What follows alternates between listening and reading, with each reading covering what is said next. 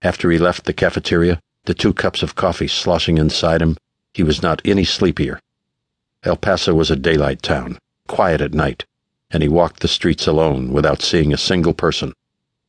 The main street of the downtown section was dark and quiet. Only a few stores left their neon signs on at night. Fewer had their windows illuminated. Weaver walked and walked and saw no one. He was used to the night and to silent walks down silent streets. In Tulsa, before the killing, before the little girl who had been so foolish as to ask him the time, he had been essentially a creature of the night, a quiet man, a man who worked eight hours a day, five days a week, as a stockroom clerk in a Lincoln Drive department store. A man who earned $45 a week, week after week. Each summer, they gave him two weeks off with full pay, and he spent his vacations in Tulsa, going to movies, reading comic books, taking long walks. He had no friends in Tulsa. He spoke to no one at work, and no one spoke to him. He was ugly, and he was not very bright, and he had no personality as far as anyone knew. He avoided people, and they were delighted to be avoided by him. At night he walked. The night was as exciting as the day was drab, because the night was dark, and a man could walk without being seen could walk through dark streets like a ghost across the Scottish moors. A man like Weaver could look through windows as women took off their clothes.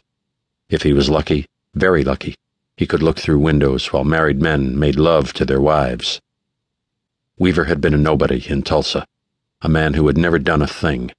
He had never made love to a woman, had never so much as kissed a woman. He was an orphan, with no family, a nobody. Now, Walking through El Paso by night, he was at least a somebody for once. He knew this, and in a weird way the knowledge was comforting. He had done something. The something was a horrible thing, but he had done it. And they had put his picture in the newspapers and had broadcast his name over the radio. They called him Dracula, and they called him the cannibal killer. But now, for the first time, they knew who he was. And this made him feel good somehow. It was better to be loathed as a fiend than to be thoroughly ignored. Better to be hated than not to be known at all. One act of horror had given direction to his life, had elevated him from nobody to somebody. He went on walking. The sky was streaked with false dawn. He walked surely now, his stride powerful, his arms swinging easily at his side. He was the angel of death, he thought. His life had a mission a strange and terrifying sense of purpose. He thought now of that little girl in Tulsa. He realized now that he had made several significant errors in his thinking. Before, that girl had seemed to have been a dreadful mistake, an end. But she was not an end at all. She was a beginning. She was the first person he had killed. She would not be the last.